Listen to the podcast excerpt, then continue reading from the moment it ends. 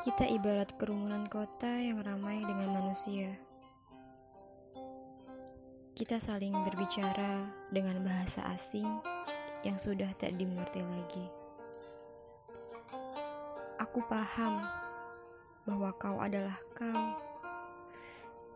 di mana cahaya tak pernah lagi lepas dari raut wajahmu, dan selalu tersimpan keberanian dalam setiap gerak-gerikmu. Kini aku akan berjalan tanpamu dan tidak menoleh ke masa lalu. Aku telah kembali dalam pengembaraanku, membawa kenangan dan harapan bersama hidup yang begitu biru. Mencari tempat berteduh, melawan kerasnya sepi, hingga akhirnya aku benar-benar menemukan rumah untuk menetap dan mengucapkan, "Aku pulang."